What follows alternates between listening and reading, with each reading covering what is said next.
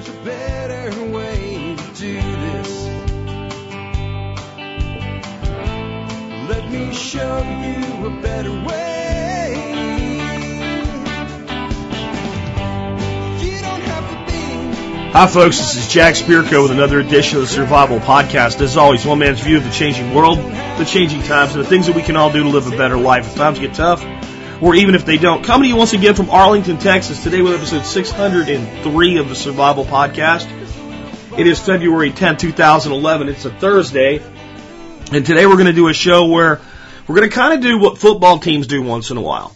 You know, they, they, they practice all these uh, advanced plays. And then every once in a while a coach says, hey, you know what we're going to do today? Guys, we're going to go back to the fundamentals. And they start running drills that they may have run when they were in junior high school or even in Pop Warner. They focus on defense, ball handling, uh, you know, blocking, and, and all of those things. And I think that once in a while in our world, we need to do the same thing. And we need to do that for a variety of reasons. I'll tell you more about those in a bit. But what I'm going to talk to you about today are my twelve core tenets to modern survival philosophy, the things that I've built the show on, the things that I answer all my questions on. Whenever somebody sends me a question, the first thing I do is I look at my twelve core, the things that I put together. And there's a lot of things we talk about on this show that I feel like they're they're, they're not mine. They're not my things. You know, it's not my method or what have you. But the, the twelve planks to modern fo- survival philosophy, to me, are mine. This is something that I put together, and it drove the entire creation of the community. And I want to go over them today for, again, a variety of reasons. I'll hold on that until we get done with our housekeeping. Uh, but, I, but there's some things I think you'll be uh, very encouraged to hear about why I'm doing this today. Before we do that, though, let's take care of our sponsors. They do a lot to help take care of you. Sponsor of the day, number one, silver and gold shop dot com. The wonderful, I quote wonderful, Mary Beth Maymont. Why do I call her wonderful? Because you guys do it all the time. I probably get at least one email a week using that adjective to describe Mary Beth. I've never had a sponsor before. I don't know that I'll ever have one again that I constantly hear that word used to describe. And why? Because she puts her customers first every single time. That's why. Because I've gotten emails from people that say things like, I ordered uh, ten silver coins in the morning, and uh, she didn't ship till the afternoon, and the price of silver went down, and she adjusted the price of my order down. And you wonder why somebody would do that, because well, because that customer's coming back over and over and over again. I also think that we're in a time where we really have to be prepared for severe inflation and devaluation of our currency. And exactly what form that's going to take, I'm not one of these people that lies to you and tells you I know, because I don't know and they don't either. I also don't believe that silver and gold are the most perfect solution to everything on the planet, but I do know that the one way you can insure against inflation is with silver and gold. And I do know they have a very long track ra- track record of lasting value. And I do know that they belong in your investment portfolio. I'll also tell you this. Next time you have to give a niece, a nephew, a kiddo, anybody, uh, any one of those young people, uh, a present for a birthday or a bar mitzvah or a first communion or Easter or just because or whatever, Christmas, holiday, doesn't matter what it is, try giving them an ounce of silver instead of giving them a piece of plastic crap from Taiwan that they won't have a year from now. It really makes a lasting impression. And check out silver and gold shop dot com for great, very creative, cool ways to do that. Uh, next up today, Harvest Eating with Chef Keith Snow. You know, we talk all the time about growing your own food. I'm going to talk to you about it today uh, for one of the twelve planks. And we talk to you about growing things that maybe you can't find at the grocery store or that's more healthy for you at the grocery store. But a lot of times people don't really know what to do with all of this new unique food. Chef Keith Snow specializes in telling you how to use seasonally grown and locally grown foods to make delicious meals. So check out harvest eating dot com. It's a great way to have, you know, your preps actually make sense. Because the first thing I'm going to tell you today is everything you do to prepare for disaster should help you even if nothing goes wrong. So all this food that you're storing and growing, you should be able to use. And you should be able to make it part of your daily diet. Check out harvest eating dot com to learn exactly how to do that.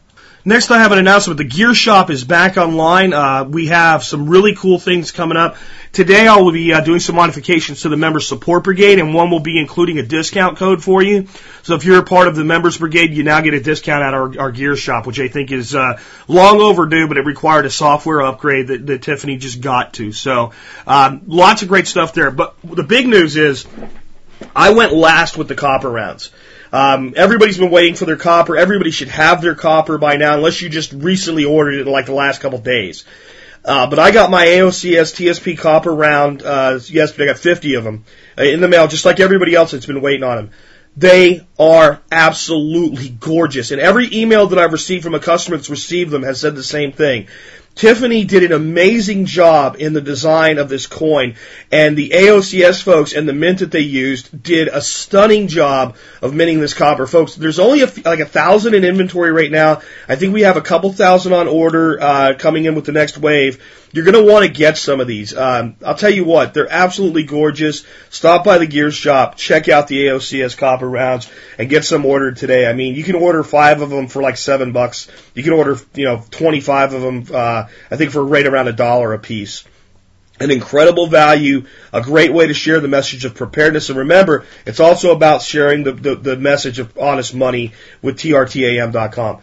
And with that, I'll go ahead and, and wrap things up today with the housekeeping today, because uh, I want to really get into this subject deep. I'll leave all the other stuff we usually talk about go, because here's the thing. This is part of what I wanted to share with you about why I'm doing this today, is I'm going to go into my analytics right now and, and talk to you a bit about how many people come to this website. In December of two thousand ten, there were about one hundred fifty thousand, roughly, unique visits to the survival podcast dot com. It doesn't really include the forum. That's just the main blog site. People coming to listen to the show, read an article, what have you, the main website. In January of two thousand eleven, there were two hundred eight thousand unique visits. That means roughly fifty-eight to sixty thousand more people. That's growth. That's, that's the biggest growth the site has ever experienced. That's a lot of new people. That's a lot of people coming for the first time. And I have a tendency sometimes to forget about the fact that we did all this great work as the show was growing through its first one hundred, two hundred episodes. And we assume that everybody that's here today has maybe gone back and listened to those. But I mean, let's let's face it, we're talking about a thousand hours of programming now. And, and very few people, you know, have gotten all of those things in. And there's a few of them that are really important, because they are the core. Like I said, when you email me and you say, Jack, I have this problem, just as if, you know, if our law, if our, our, our, our people in legis- the legislature, our congressmen and the president were doing, and the, and the judges were doing their job the right way, whenever they had something they had to make a decision on, the first thing they would do is they would pull out the United States Constitution and say, what does the Constitution say? And they would let that be their guidance. If they believed in something enough to, say, to swear an oath to it, they would let it be their guiding light. And, and they don't do that. But I do try to do that. My twelve planks became the Constitution for the community. This is what we believe in. And it, it's up to you. And in fact, the final tenet puts all the power on you. The, the, the, the final one says you can do whatever you want. But it all, but for me, it all comes from these first eleven. And due to that, my goal with this show is more about teaching you how to think about preparedness than telling you exactly what you need to be doing. If I can get you to think the right way, you can make your own decisions and tailor your entire solution to your life, because your life and my life are different. Uh, for a long time, I've been living in a little suburban uh, area here in Arlington, Texas. Very different if you live on ten acres in Wyoming. I'll be soon moving to five acres in Arkansas. We're getting very close to that. Thank you for all of you that helped make that possible. But if you're now living on a tenth acre lot in, in San Francisco, we have very different lives. We have different income levels. We have different numbers of children. I have one son. He's twenty-one years old. He's pretty much on his own now. You may be starting out and have two children, one five and one seven. For me to think that my life and your life are so identical that we can do the exact same plan and have success with it would be asinine and arrogant. And I try not to be either one of those things. But specifically, I try to stay away from arrogance. I'm a person that very much believes in the things I believe in. And I believe them to my core, or I wouldn't bother telling other people about them. And sometimes that can come off and sound arrogant, but it's never the way I intend it. And, and kind of my... my My catch twenty-two to say, hey, look, it's not arrogance, is in the end you make your decisions for yourself. I'm just emphatic about why I make my decisions for me. And it's having this core, it's having this central philosophy that's well thought out, well planned, that looks at the, the history of the world and every time people have come under fire be it economic or actual fire, and be it as an individual or as a community or as a nation, and saying, what if those people had lived a certain way, what would have been the best way for them to have gotten through it? Who did it successfully? Who failed? And that came to these twelve tenets. And that's why I think it's important that whether you've been listening since almost day one, or if you're a brand new person, you hear this episode today, and you get a refresher, or you get maybe you get them for the first time. And that hopefully you take them and you do make them your own. And you understand when I get to the last one that I'm completely sincere when I give it to you. The first one is the guiding tenet, and it's the one that is the most important. Because it is the one that if you do not follow it, you will get hurt. You will have problems. You will bet on failure, and anything other than failure will result in failure for you. And so what is it? You have to prepare for everything, including nothing going wrong at all. You have to have a plan in your life where if nothing fails, you're still going to be better off than if you had not taken these actions. We sum it up with the show catchphrase, helping you live the life you want if times get tough or even if you don't. See, the problem in the disaster community, uh, in the preparedness community, the survivalist community, all of these niches that are really about the same thing, being prepared, is that they bet on failure.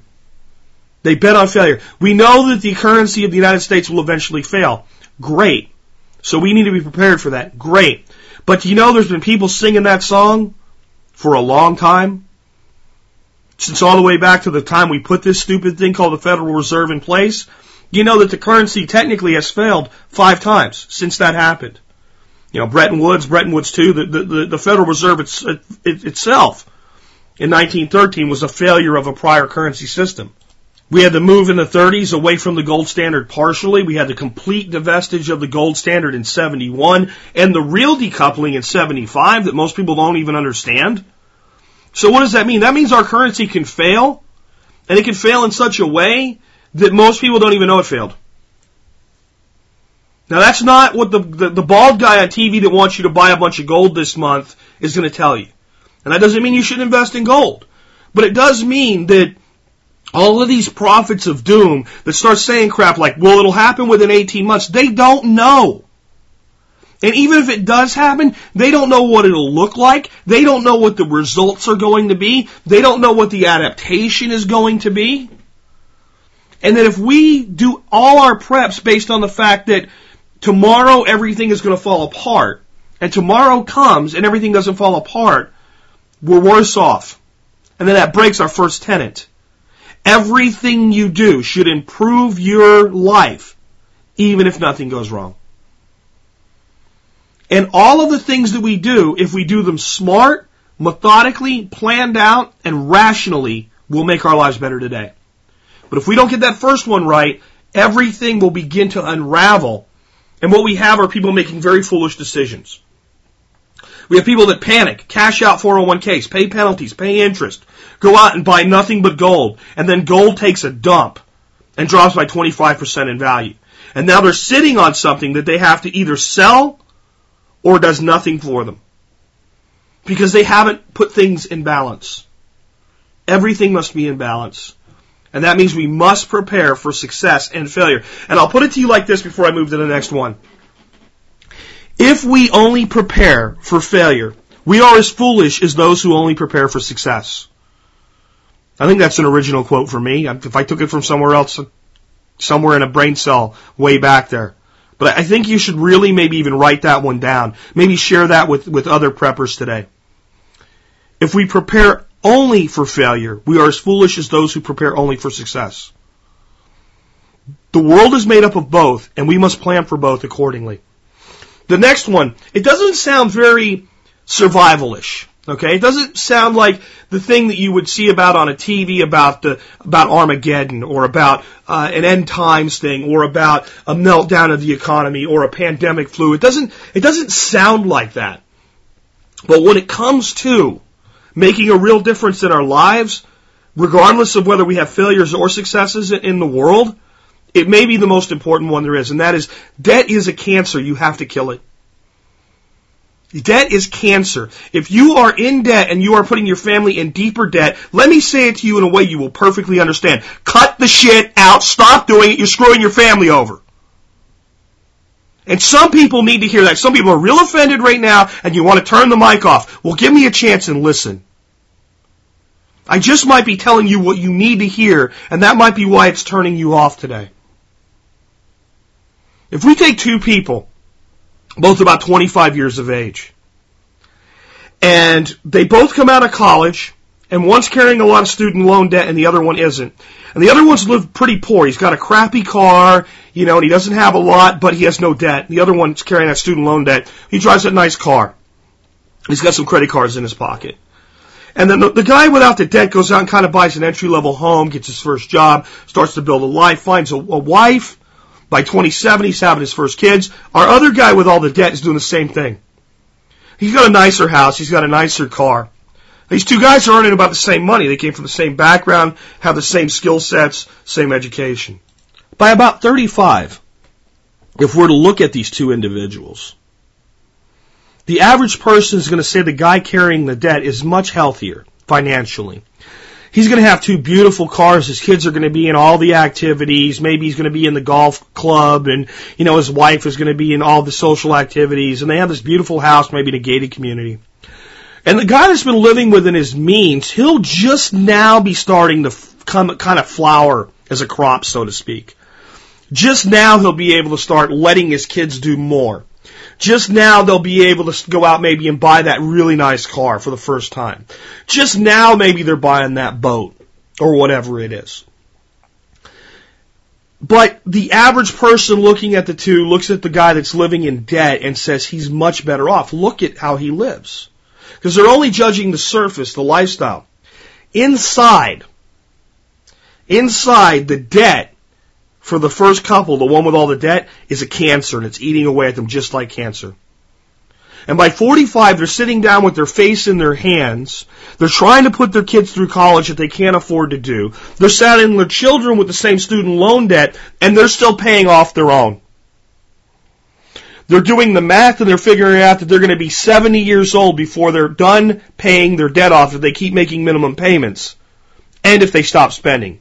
And they've put themselves into a situation where they cannot stop spending. The cancer has metastasized into every aspect of their lives.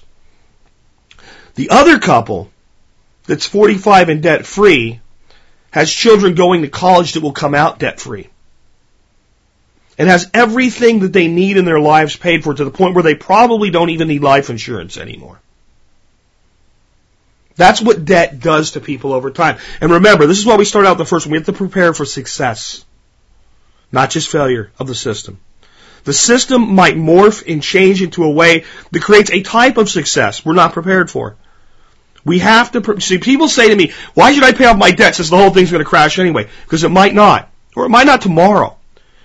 Your life can be seriously damaged over the next ten to fifteen years, even if the crash comes the way you expect it to ten to fifteen years from now. And then you're going to be completely weakened at the point that it happens, with no strength, with no buildup. Debt is cancer. You have to kill it.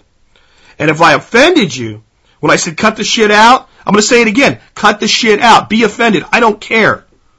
Your family's worth more than feeling really good about yourself today and doing without tomorrow. The next one is you have to grow and produce some of your own food. I really believe that. Now, if you live in a in a in an apartment or a small garden home or something like that where it's difficult for you to do this, I understand your limitations. Grow some herbs in a window. Uh, but for long term, I think that everybody should have the goal of getting somewhere where you have enough land to produce some portion of what you eat, even ten percent. I think it's probably the most important thing you can do for your long-term survival. So if you say to me, well, what do I do today if I live in an apartment? Pay off your debt and find a way to buy land in the future. And I don't care if it's a tenth of an acre in the suburbs. The Nerveuses in California have a tenth of an acre in the suburbs. Look them up on YouTube. They grow six to seven thousand pounds of food a year on a tenth of an acre. So you can make it work wherever you go. Now, I would prefer that most people try to find a little bit more than that. But there's so many reasons that you have to grow and produce some of your own food. I put it this way in my original statement about it. It's not just for hippies and people that want to save polar bears. It's for everybody. They're, they're, they're, some of the reasons are simplistic, and they don't have anything to do with whether or not we have failure or not. Our food supply is becoming more and more toxic every day. They have now made food, food you eat, that can be sprayed with herbicide and not die. What does that mean? That means they take the food, they grow the food, they spray the food with the herbicide, and if the, the plant takes the herbicide up into its into its system, and you eat the herbicide. And that is what it means. Or the grain is fed to a cow who bioaccumulates the herbicide, and then you eat the cow and accumulate the herbicide. They now take corn and take a gene from a fish and create a toxin inside the corn, so the corn borer eats it, it dies, and they feed it to you, and they tell you there's nothing to be concerned of, it's completely and totally safe. And then scientists take the corn, feed the same corn to a rat, and feed the other rat corn that's not genetically modified, and the ones in the group eating the G M O corn get liver and kidney failure and die. That's what's in our food supply. Completely eliminating it, it is very difficult. Even eating organic won't do it for you. The organic, the big organic companies like Whole Foods, they threw in the towel. They've stopped even fighting G M Os. You go to Whole Foods, there's plenty of G M O food at Whole Foods and similar markets. The only way that we can begin to repair the damage of this toxicity into our body is buying from known local suppliers and growing some of our own food. We have to grow some of it. It's bigger than that, though. Yes, if we have a disaster, the food you can produce may very well be what sustains you. But beyond that, if we don't understand the problem, we cannot take steps to fix it, and America does not understand the problem today. Because we are so disconnected with our, our food source that most Americans believe that food comes in plastic packaging. You know, steak doesn't come from a cow. It comes from a package in a store. A chicken doesn't run around and flap its its wings. We just had a person that wrote in and told me that their neighbor was alarmed that they ate eggs from their backyard chicken flock because they were eating, and I quote, eggs that came directly from the chicken's butt. Where does she think her eggs come from? I mean, seriously. And this is the America of today.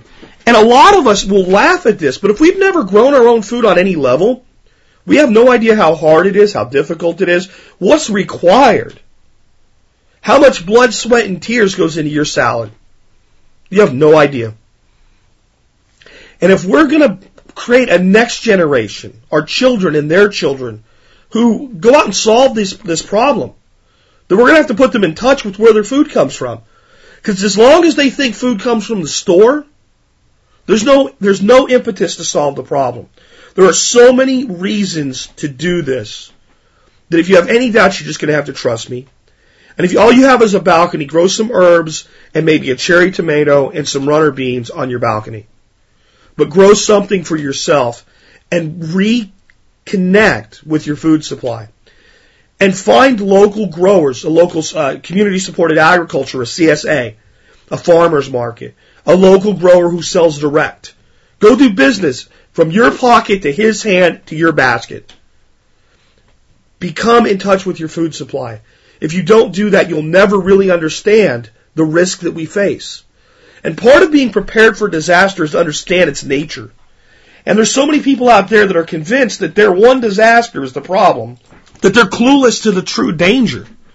Everybody out there that's just like, the only danger is the U S economy collapsing. Okay, well, what happens when they figure out how to fix it, quote unquote? And not fix it forever. We know that this system is doomed. But fix it for the next twenty years. What happens to all those people? That's what they were worried about. All of a sudden, the numbers start to look better. They pull some shenanigans, right? They do whatever it is that we think they need to do. They go back to gold standard as though that will fix the idiocy and lunacy of our government spending. Oh, okay, well, there's nothing to worry about now. Well, we have a lot of things to worry about, and the biggest one is our food supply. And our food supply is under attack from so many directions. It staggers the mind. Genetically modified food, yes. Depletion of the water supply.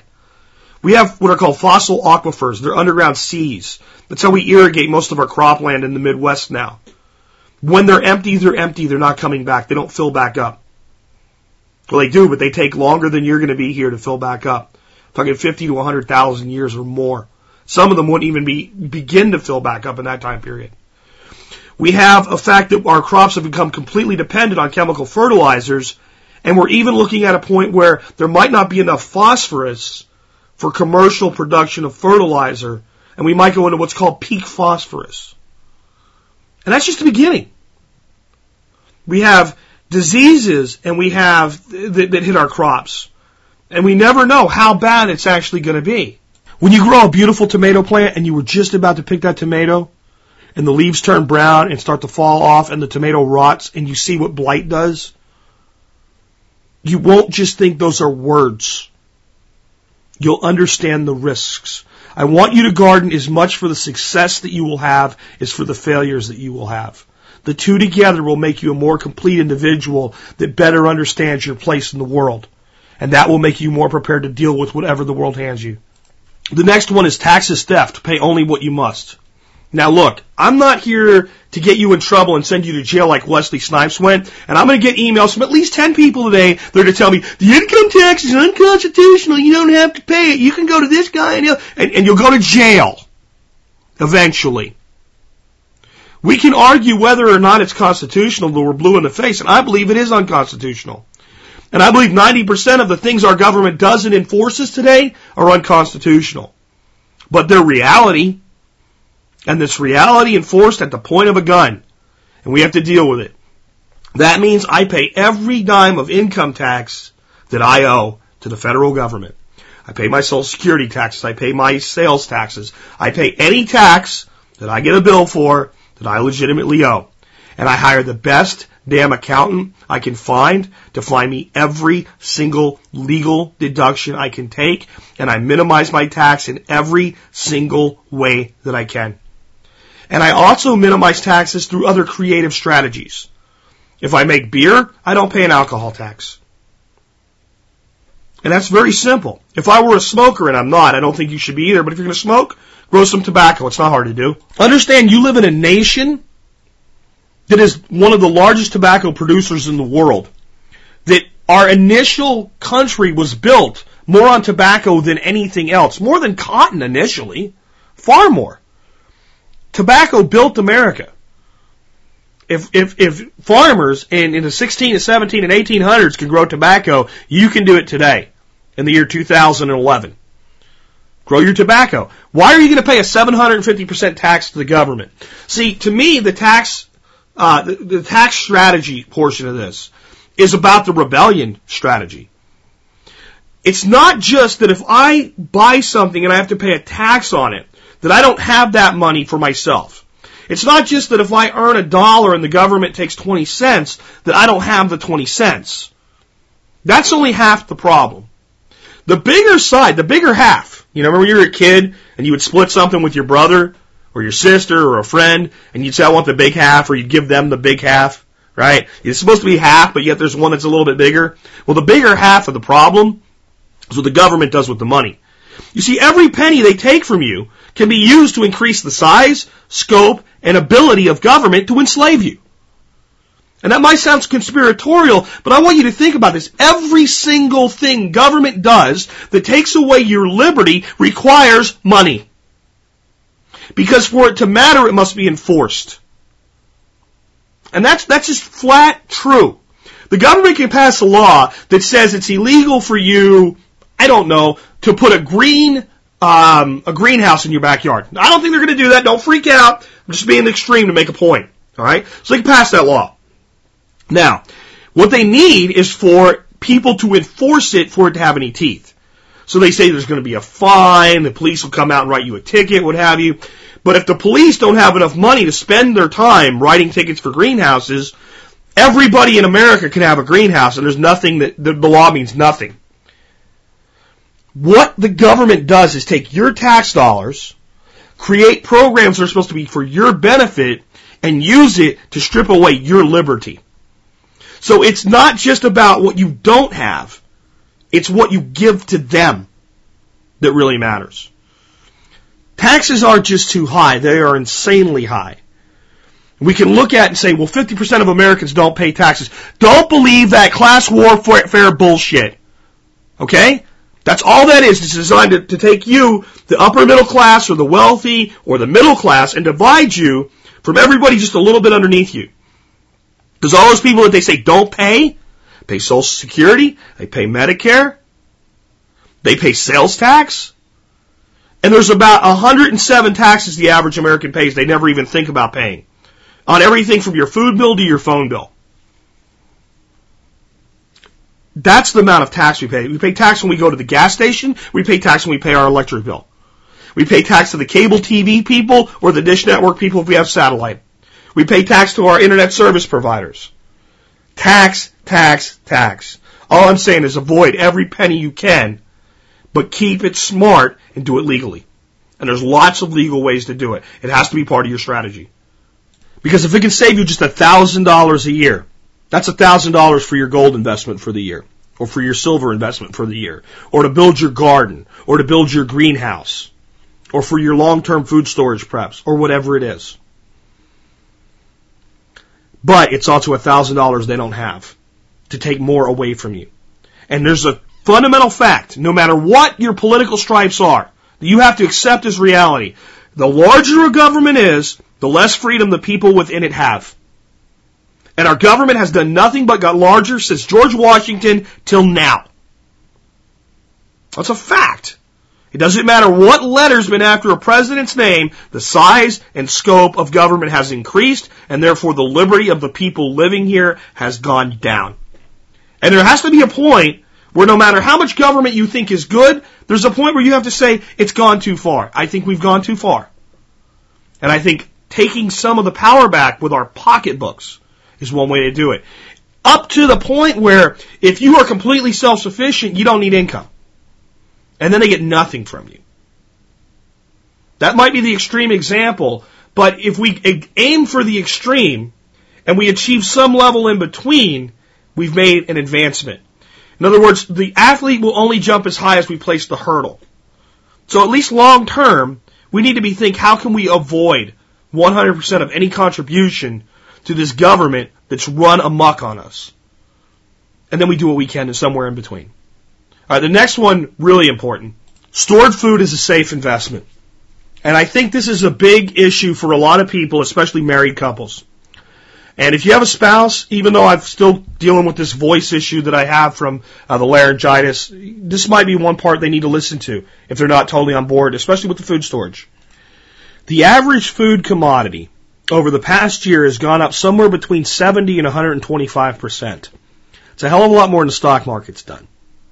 And I'm talking about the most basic commodities that our food system is based on: wheat, corn, soy, uh, barley. All of these things, rice, have just gone, legumes, beans, have all gone up.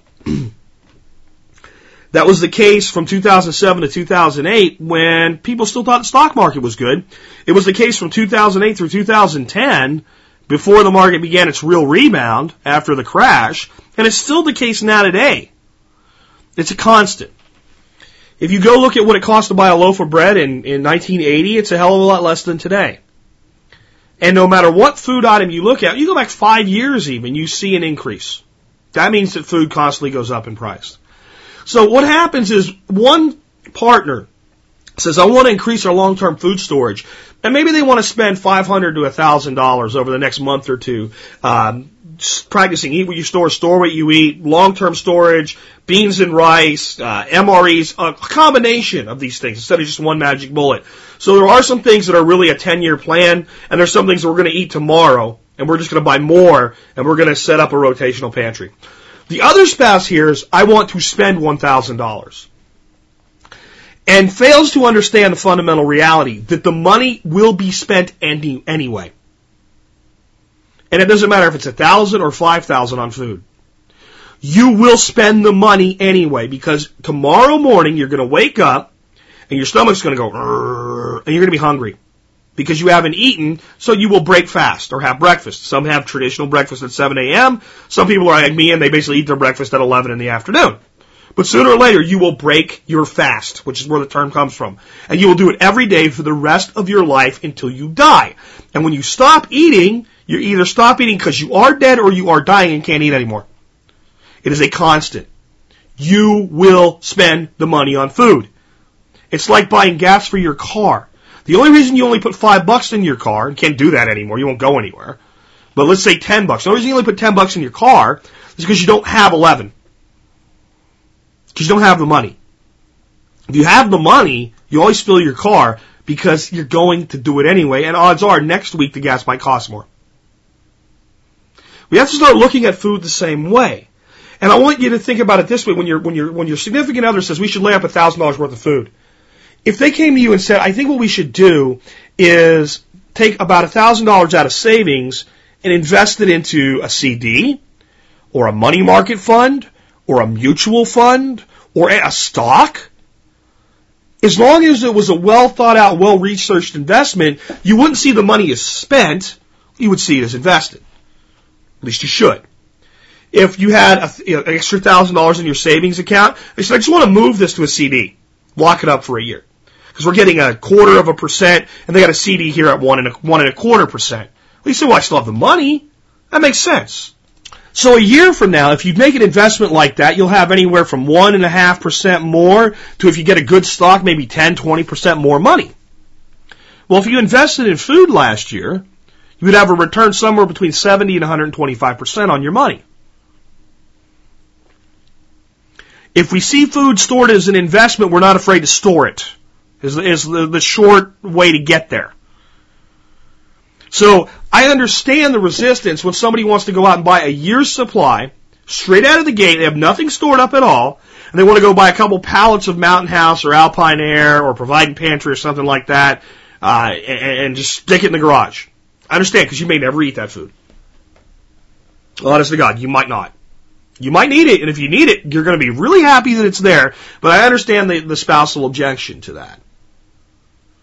But when it comes right down to it, if you're going out and you're just saying, look, we eat ragu spaghetti sauce, which I really wouldn't eat, and I find it as a toxic substance, but let's just say you eat it.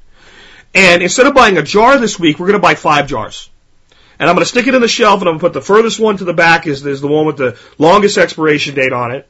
And every time I take one out of the front, I'm going to pull them forward like it's a grocery store. I'm going to go buy another one. In fact, I'm going to go buy two until I get ten of them there. And I'm going to build out my pantry that way. Well, all of a sudden, you've moved up into a place where with your own little simple thing you have to do every day, like eat, you're behaving like Southwest Airlines does, and why they're one of the most profitable airlines in the industry. You're practicing what's called a capital deferral. You're paying today's prices for a commodity you will use tomorrow. That's what they do with their fuel. They lock fuel contracts in today, and then tomorrow they're flying people with fuel they bought a year ago. And it's more risky for them because gas goes up and down. Food doesn't go up and down for crap. Additionally, as we start to build out this pantry, we start to go, hey, uh, Ragu spaghetti sauce is not on sale this week, and I have ten jars at home. I don't need any. You know? And you don't buy it because you don't have to.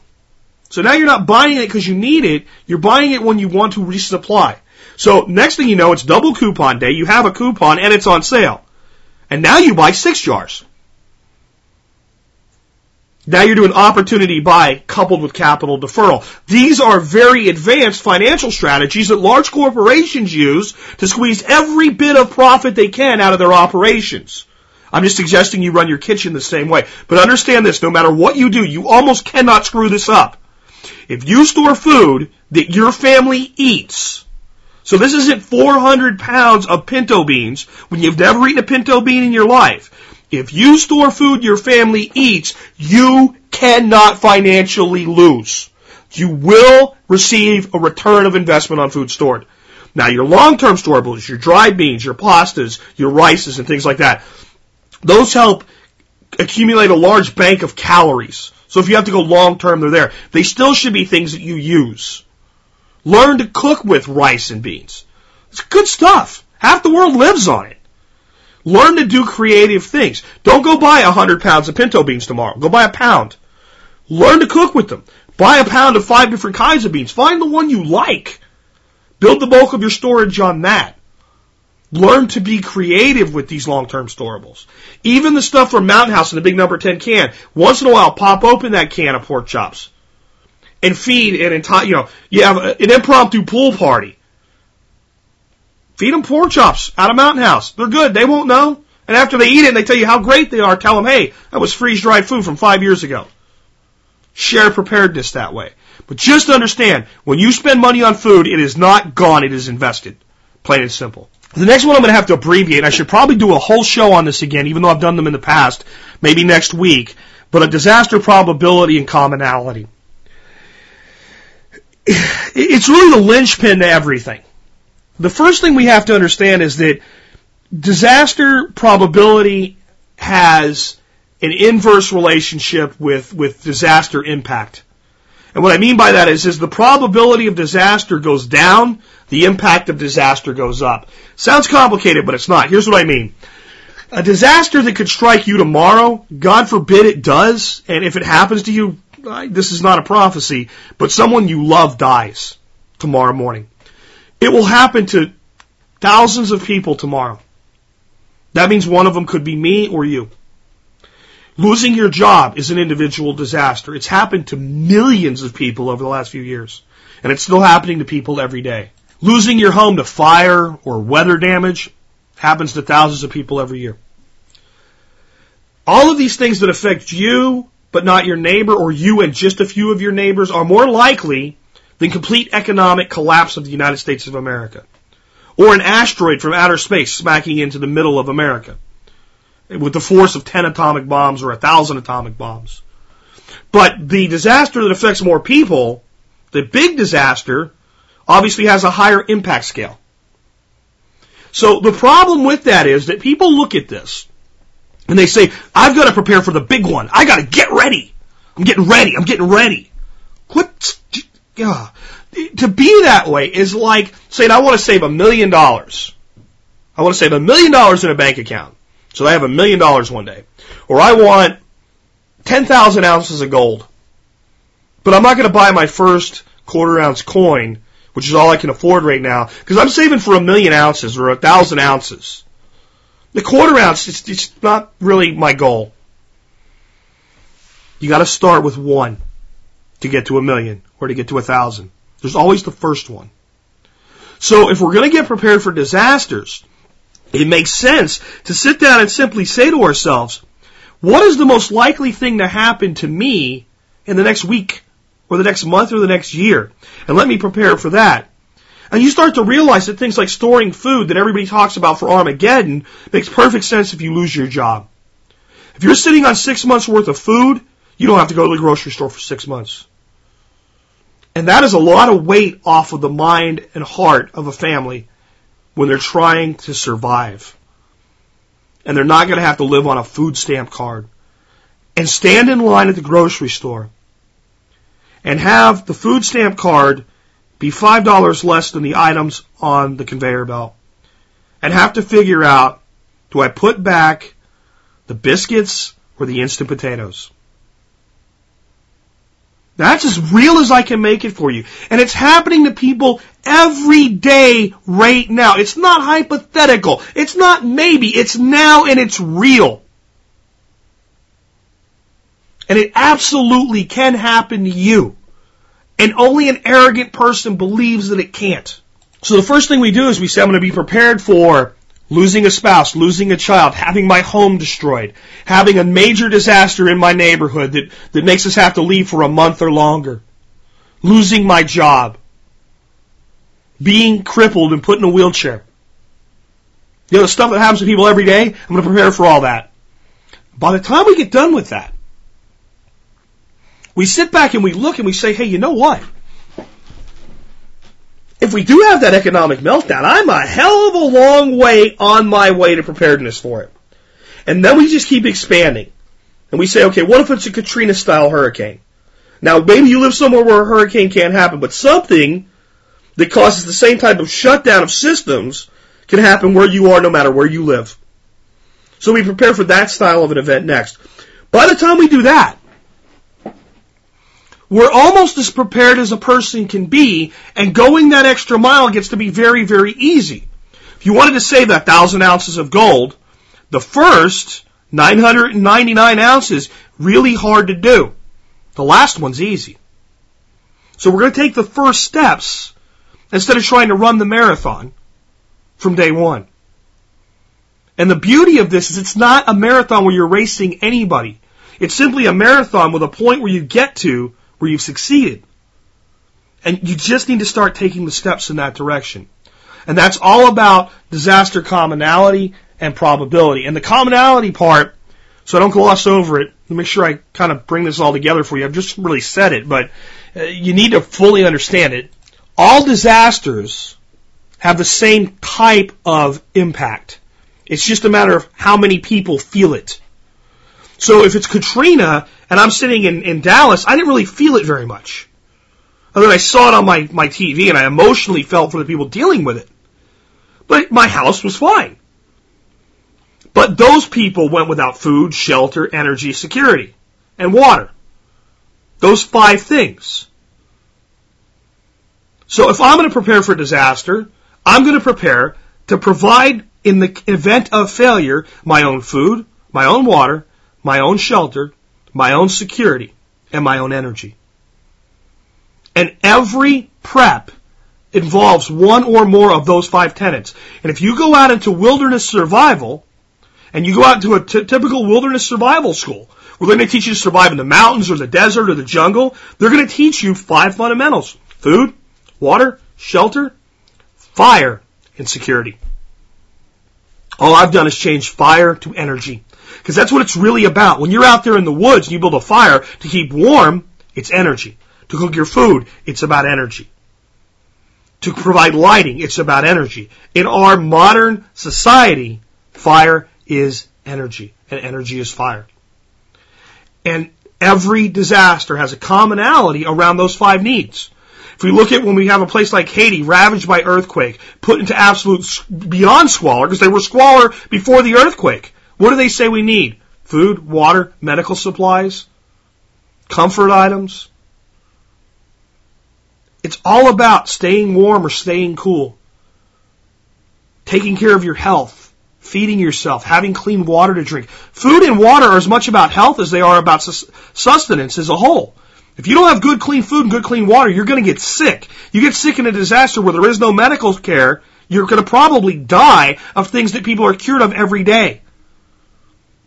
You have to realize that those things may not be available. But even when it's just you, the needs are the same. So if we plan for the five needs, if we plan for the commonality, all of a sudden we're no longer preparing for a disaster. And this is the big issue. When I put this show together, I realized that this was going to be something that three years from the day I started, I would still be doing it. And that, that, that anniversary is coming up very, very soon. That it had to have longevity beyond paranoia. And that most people that get into preparedness become convinced of one threat. And they prepare for that threat.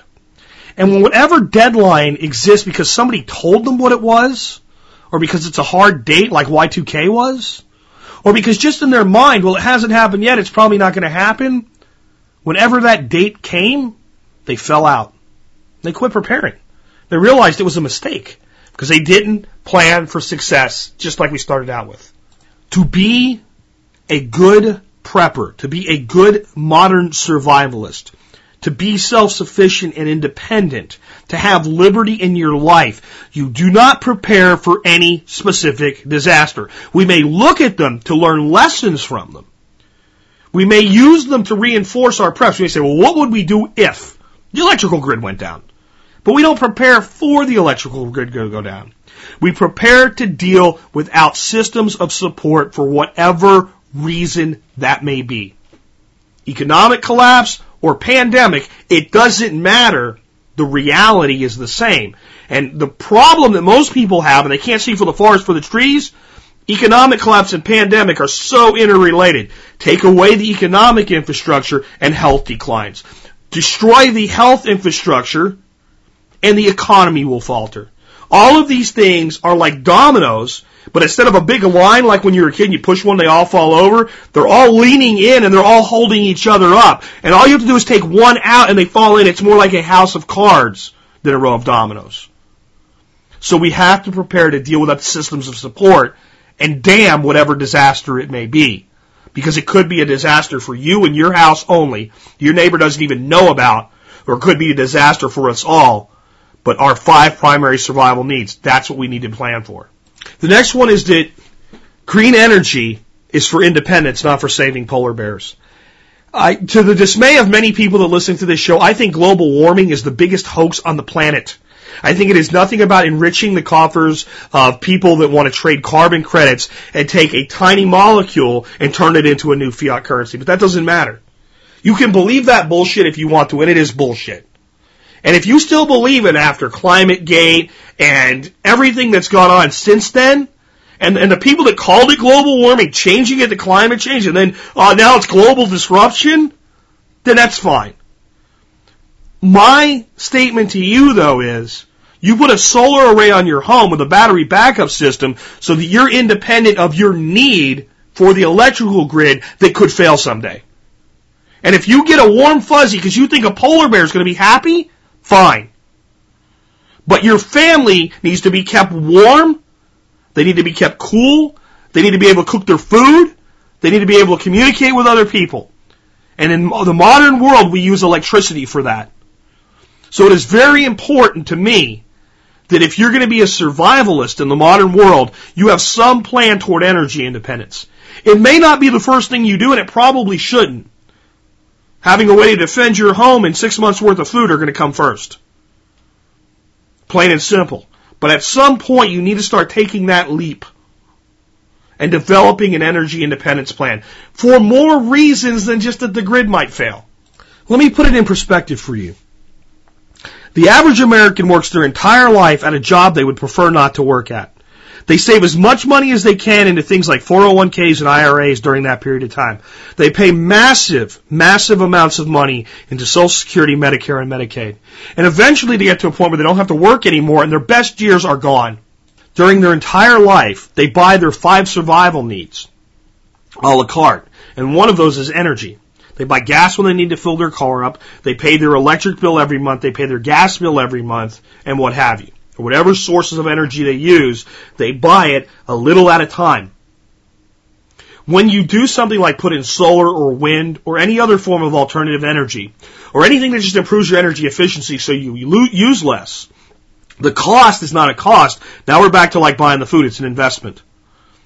So that the old person that's sixty-five and retired for real at sixty-five, because they can, because they stayed out of debt and did all the stuff we're talking about today, that has a solar array or a wind farm or whatever it is that produces fifty percent of their electricity, has purchased half their electrical needs for the rest of their lives, and thereby are fifty percent more independent than you will ever be, because most Americans will retire and start drawing that money out, continue to buy their needs a la carte for the rest of their life, and hope they die before the money runs out. So whether it's because the grid failed or I failed because I got old and failed like we all do at some point, we can't keep doing what we do. We can no longer earn our daily bread from the sweat of our brow, whether we're doing it as a computer programmer or actually out as a construction worker. We all reach that point where we can't or we just don't want to anymore. And we live in a society that teaches us to remain dependent on those systems. And I'm saying break free. Green energy is how you do that. It's for your freedom, not so that y- some yuppie somewhere can feel better about it. I won't say too much about the next one because I've already kind of covered it when I talked about food. And that is own land and make it produce. I believe that you need to have a plan to own some land somewhere in your life. Now, if you're twenty-one and in college and, and you're, you're getting your degree and you're doing it smart and you uh, don't have a lot of extra money and you pretty much are spending the little bit of extra money you have on some pizza and beer, I don't care. Be a kid. Enjoy it. Hopefully you're doing some prepping too, but you're not going to buy a house in that scenario. It doesn't make sense. It, you're not going to buy land in that scenario. It doesn't make sense. But at some point, your life has to evolve into where you start looking at being sixty-five, being fifty-five, being forty-five and not being dependent anymore. And land ownership is how that happens. And people say, but you have to pay taxes on the land. You have to pay to live wherever you are. You know, unless you're going to be a hermit and live up in the in the national forest somewhere in Idaho and you want that lifestyle, fine, go do it. But unless that's you, you're probably not listening to a podcast. But unless that's you, you're going to have to pay to live wherever you have to live. You find the land with the lowest taxes you can possibly find based on what you want for your life. And you pay off the debt on the land and the house and the property and the systems that you put in there, like, like green energy, like we just talked about. You get out of debt as quick as you can. And the tax is so small compared to the average person's income. When we're just looking at property tax, it beats the alternative of paying the tax and paying all the other bills. And I wish it wasn't there. Oh, God, I understand what you're saying. But what are you going to do? Opt out? You're just going to sit in the middle of a street? You gotta, you gotta understand that there is a certain amount of the system that we have to accept and use to cre- create freedom from all the other parts of the system that we've been conditioned from birth to be bolted into. Land ownership starts to get you there. Understand this. People did not come to America because we had a cool flag. They didn't come here because of our, our form of government, not in itself. They didn't come here because they heard the Star-Spangled Banner and decided, I'm leaving Italy or, or Ireland or the Ukraine or anywhere. They came here in the eighteen hundreds because this was one of the few places in the world that the average person could own land. Land ownership, not a tenth of an acre in suburbia, unless that's what you want. But not the suburban lifestyle. That is not the American dream. A real piece of land that you can shape, you can produce from, and that you keep the production from. It doesn't belong to a king or a nobleman or a knight or a lord or a lady or a czar. It's yours. If you had land as a peasant in England in the seventeen hundreds, and you grew a sheaf of wheat. A sheaf of wheat, by the way, is the big bundle that you see of wheat. It belonged to the king, and you got to keep a portion. Now, unfortunately, if you're in business for yourself today, the wheat belongs to you in America, but when you sell it, a portion of the profit goes to the king, our government. But it's yours first, at least. And if you consume it, they get nothing. That's the American dream. That's why land ownership has to be part of your plan. It doesn't mean tomorrow. It doesn't mean if you don't have a piece of land, you're not a survivalist. It just means that this is, again, a marathon. And at some point, that is a step in the race. Next, very basic, you have to use pragmatic preparations. Real survivalists have college funds for their children so that they don't end up in student loan debt for so long that the student loan debt is like a pet. You have a name for it.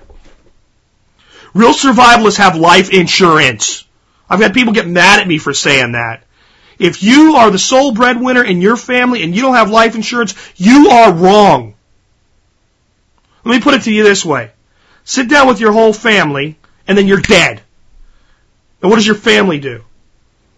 You are more likely to get hit by a truck tomorrow than this economy is to collapse tomorrow. Doesn't mean the other one can't happen. It just means, hey, tomorrow somebody's going to get hit by a truck and it could be you. Tomorrow somebody's going to go see their doctor and he's going to say, man, I don't know how to tell you this other than just to be blunt. You got six months to live. It's going to happen. Over and over and over again. So wills, you know, basic documentation of what happens after you're gone. Setting things up in a trust so they're handed down properly. All of the things that just seem like common business sense, those are part of your preps. I'll leave it at that today. I think that's enough. Uh, that it's, it's easy enough to understand. The next one wasn't in the original list. The original list was only ten. And these next two are the ones that I've added. And then the last one was always there. And that is have a means of defense. I think that this country is one of the few places in the world that, I think it's the only place in the world, that recognizes your right as an individual to own arms as an inherent human right given to you by your creator. And I think you should exercise that right. I think that you should own a gun. And I think that every able-bodied American person should own a gun. I think you should be trained how to use it. I think you should know how to be safe with it. I think you should know how to maintain it. But I think you should be prepared for the day that one day your life or the life of someone you love or the life of someone that is innocent may hinge on your ability to act and use that gun. And I don't think there's any wiggle room on this one at all. If you are in touch with the dangers that we face and the breakdown that we may see in society, you better have a gun. If you're one of my international listeners and you live in a place that doesn't recognize your right to own a gun, you should own the most effective means of defense you can legally own in your country, whatever that may be. I can't tell you if you're here, do this, and if you're there, do that, because I don't know all the laws of the world, and frankly, I don't have enough room in my brain to put them all in there if I if I wanted to. But you should own a means of defense, and you should be highly trained in its effectiveness. The American rifleman should remain and always be the most efficient rifleman on the planet, period.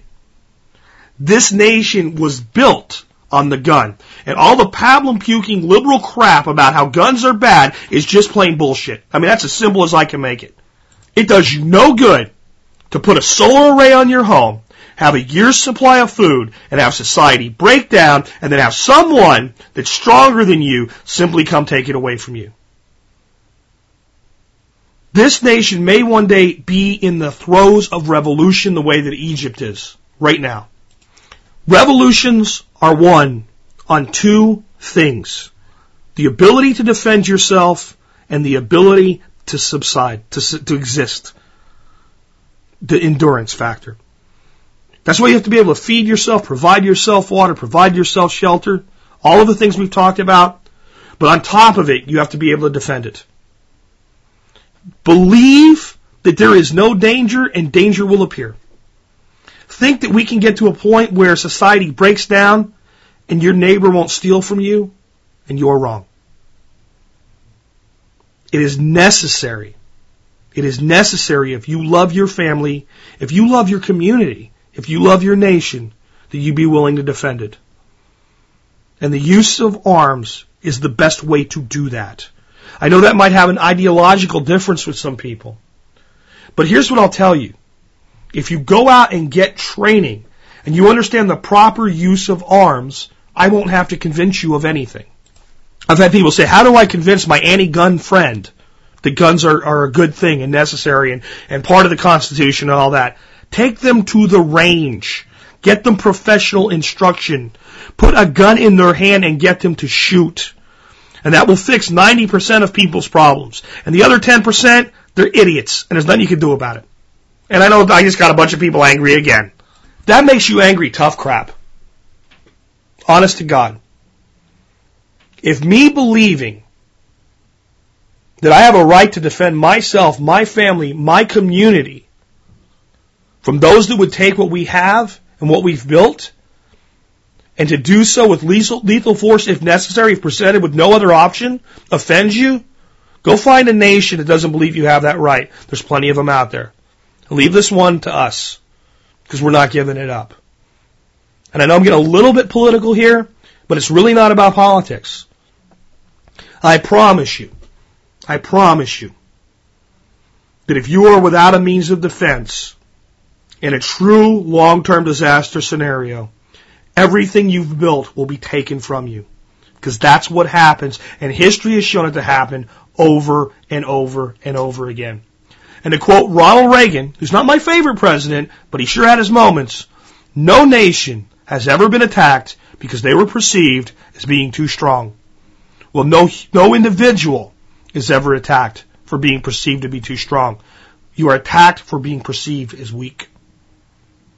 The next one is also really a full show onto itself, so I'll just give you a mile-high view because we're over an hour now. That is, you have to have full documentation for any disaster need.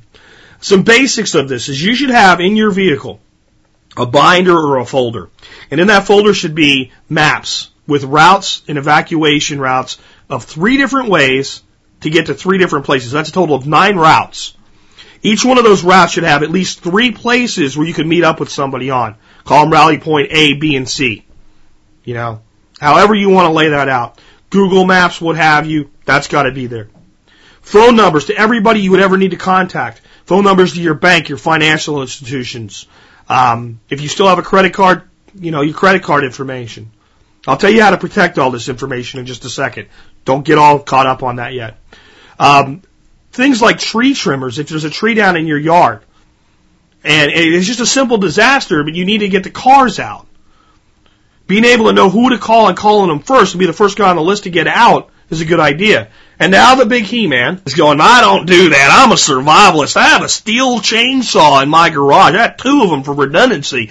I've cut trees down my whole life. If that tree falls, I'm going to be out there getting rid of my tree, and then I'm going to be going down through my neighborhood, getting my neighbors out. And you're not going to do it if the tree came through your house and hit you while you were laying in bed and broke your arm. And now you're expecting your wife or your, your five-year-old kid to do this? When we start to believe that we'll just take care of everything, we lose touch with the fact that we are human.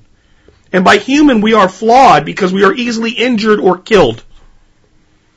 We have to have contingencies, not just what we'll do if we're able-bodied, but what those we leave behind will do if we're dead, or those that are with us will do if we're injured. So if you want to, you can look up, I'll put a link today to my uh, my episode on building uh, a survival documentation package. But that has to be a key tenet to what you're doing. And you have to have mirrors of this. I said every vehicle. There should probably be one in the home too. So this needs to be done on a computer, and that way when you make a change, you do print three copies, and you put them in and you pull the old information out, and you keep them always updated. So that when your wife's freaking out, or your husband's freaking out, or your kid's freaking out, and they're eighteen miles away and they need to meet you at Rally Point Alpha on evacuation route one, you can go, go to page nineteen, look right there. This is where you are. Put a circle right there. You see that? That's where you are. This is how you get there. I'll be there when you get there. And all of the panic comes down because of that. And it's not, I don't know what you mean, I can't remember, I'm... No. Now we're looking at the same thing, almost like we're side by side. It is so critical. Now, how do you protect things like, let's say you had a bank account number, and you wanted to protect your bank account number. Well, one real easy thing to do is you simply do what's called number uh, a, a, a positive or negative uh, off of encryption. So maybe you have your positive to encryption. And everybody in the family knows that, but only everybody in the family knows that. So if your bank account number was, uh, let's say it was it was uh, five seven nine, and you had a positive two encryption, it would become seven nine zero. If it was a negative two encryption, uh, it would become three five seven. And you just do that with all your numbers. Another thing you do, most bank account numbers, if you add a one to the front and a zero to the back and put a dash in them, they look like a phone number. You can do whatever you want as long as the numbers can be interpreted by everybody in the family that would need to interpret them, and only the family knows whatever key there is to do this. You also have to understand that unless the person has, you know, like social security number, identification, et cetera, your bank account number doesn't do them a tremendous amount of good in the middle of a disaster. But if they get a hold of that at, at a bad time, you got identity theft there. So things like your social security number, probably you don't need to have that written down, even with an encryption level. But you could. It's really not that hard. Again, you could add numbers to it and, and do a, a number off encryption. But it, what it makes most sense to do is for everybody to, like, m- mom and dad should have each other's social memorized. You should have your own memorized. Then that piece of information doesn't need to go down there. And, and that, that is one thing you can just take out.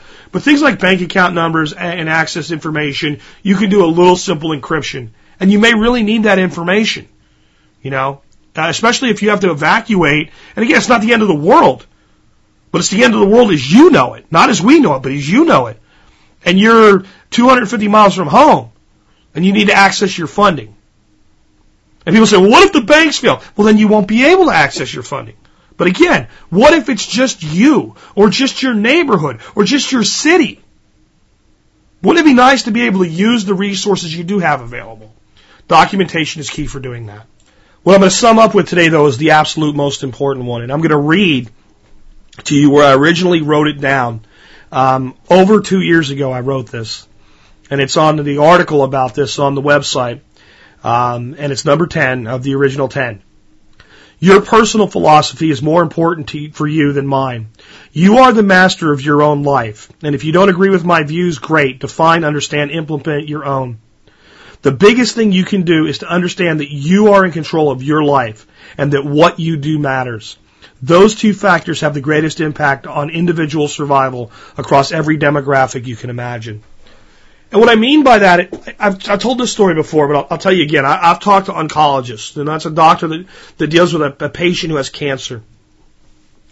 And what they've told me is when two patients have almost identical diagnosis, the same stage, the same type of cancer, relatively the same age, the same level of overall health, if those two patients are different in only one way, and one patient is completely compliant and says, "Doctor, whatever you tell me to do, I'll do. I trust in you.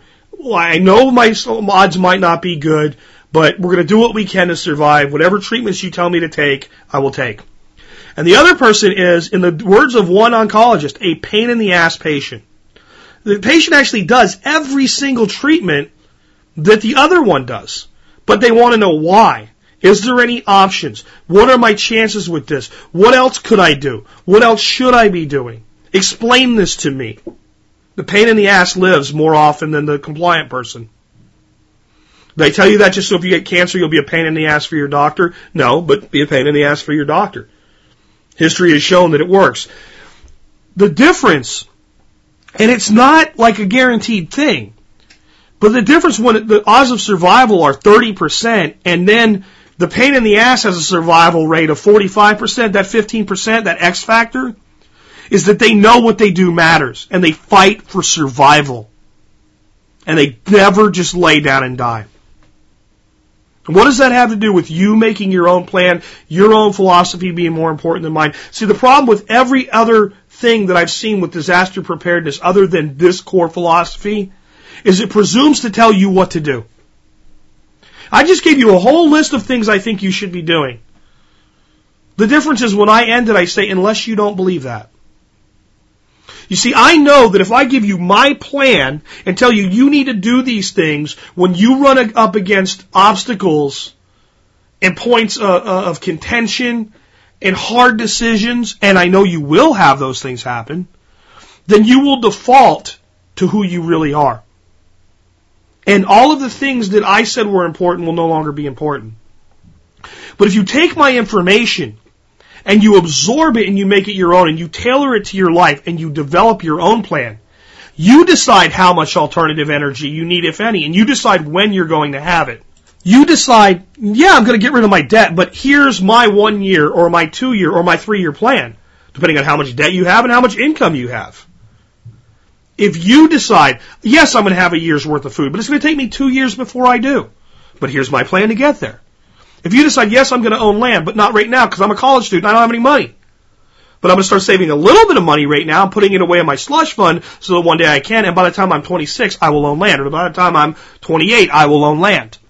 If you do these things, if you write your plan based on your beliefs and your ethics and your priorities and your life, then when you run up against an obstacle, you will find a way around it because it will be important to you because you will own it. And if it's just fifty things I put in a book and tell you to do, it's not going to happen. Because I will be arrogant and I will believe what fits me fits you like a glove. I will believe that me, when I'm five foot eleven inches tall and two hundred thirty pounds and a great big man, can wear a glove and hand it to a one hundred thirteen pound woman and that glove's supposed to fit her the same way. And that's arrogance. And as I said in the beginning, I try not to be arrogant, even if I sound like it once in a while. There's a difference between emphatic belief and trying to share that belief with somebody else, and a belief that the only course for that person is to absorb what you've decided one hundred percent onto themselves. It won't work. And it's why so many people get into preparedness and eventually fall out. And I don't want that for anybody that listens to this show. I want, if you listen to this show just one time in your life, and it awakens something in you, even if you choose never to listen to me again, I want preparedness to become a lifestyle for you. And the only way I can make that happen is to give you the freedom to sculpt it for yourself. So even though I said you need to own a gun, if you don't think you do, then that's your choice. I really hope you consider it. I really hope you think about it. I really hope if I've said anything today that pissed you off or made you angry, you realize that just maybe that's because there's something in there that you don't want to face. But if you face it and you come out the other side satisfied, then you make your choices. And as an adult, as a responsible citizen, you get to live with your choices. See, that's the other side of the freedom of choice. You get to live with the with the, with the results.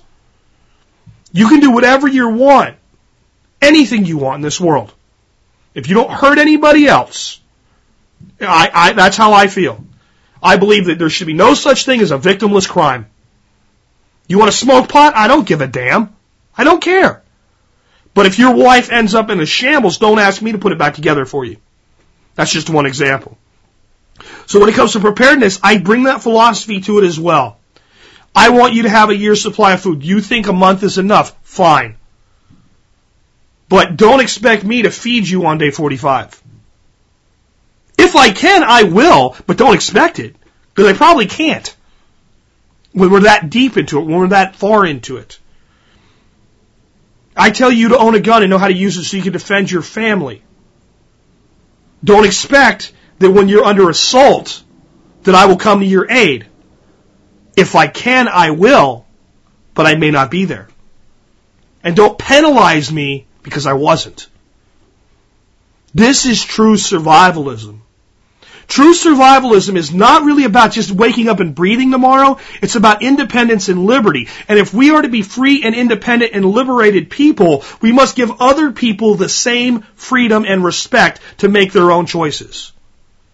So what I call on you today is to build your plan for modern survival, your way, but by God, know why you believe what you believe, and stick to your own principles, and develop your own principles, and take my philosophy and use from it what makes the most sense for you. But please don't dismiss the things I've given to you without full consideration and full research. If you'll do that, you'll see why these twelve tenets created what they've created in this community. Because they're based on fact, and they're based on history, and they're based on reality. And they're based on a belief that we must plan for everything. We must plan for the most dark disaster we can imagine. And we must, must plan for the most prosperous time we can imagine as well. We must balance between those two worlds, because none of us has a working crystal ball, and none of us really knows what's going to happen next, and none of us even really knows what a failure is going to be like. It could be as dark as any Hollywood movie could make it out to be, or it could be a change that's so subtle that people don't even realize how they've been hurt by it until it's too late to do anything about it. And that's what's happened. When it comes to the economy, that's happened five times since nineteen thirteen. Americans have been harmed and harmed and harmed and harmed and harmed. And most of them don't even know what happened. They simply say, my four oh one k balance is bigger than it was yesterday. I have a, a swimming pool with warm water in it. Everything must be okay. And they're more a slave to the system today than their parents were, and their parents were more a slave than their grandparents, and that means they will have children that will live in greater slavery than they do unless they break the cycle. Modern survivalism is not just preparedness for disaster, it's how we break the cycle of slavery. And with that, this has been Jack Spirko with another edition of the Survival Podcast, helping you figure out how to live that better life if times get tough, or even if they don't.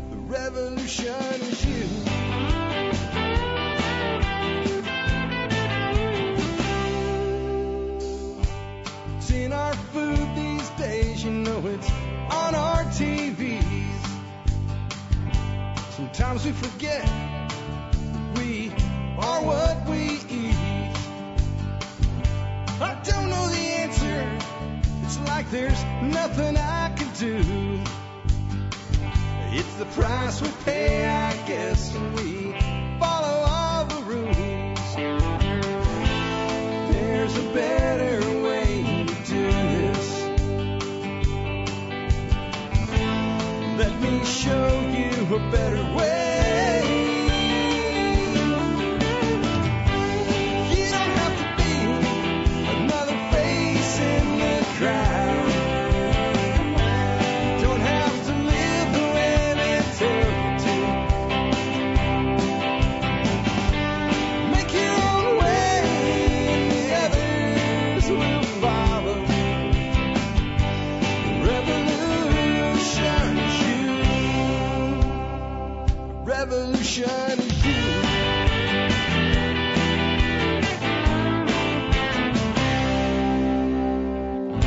Someday we'll realize our children.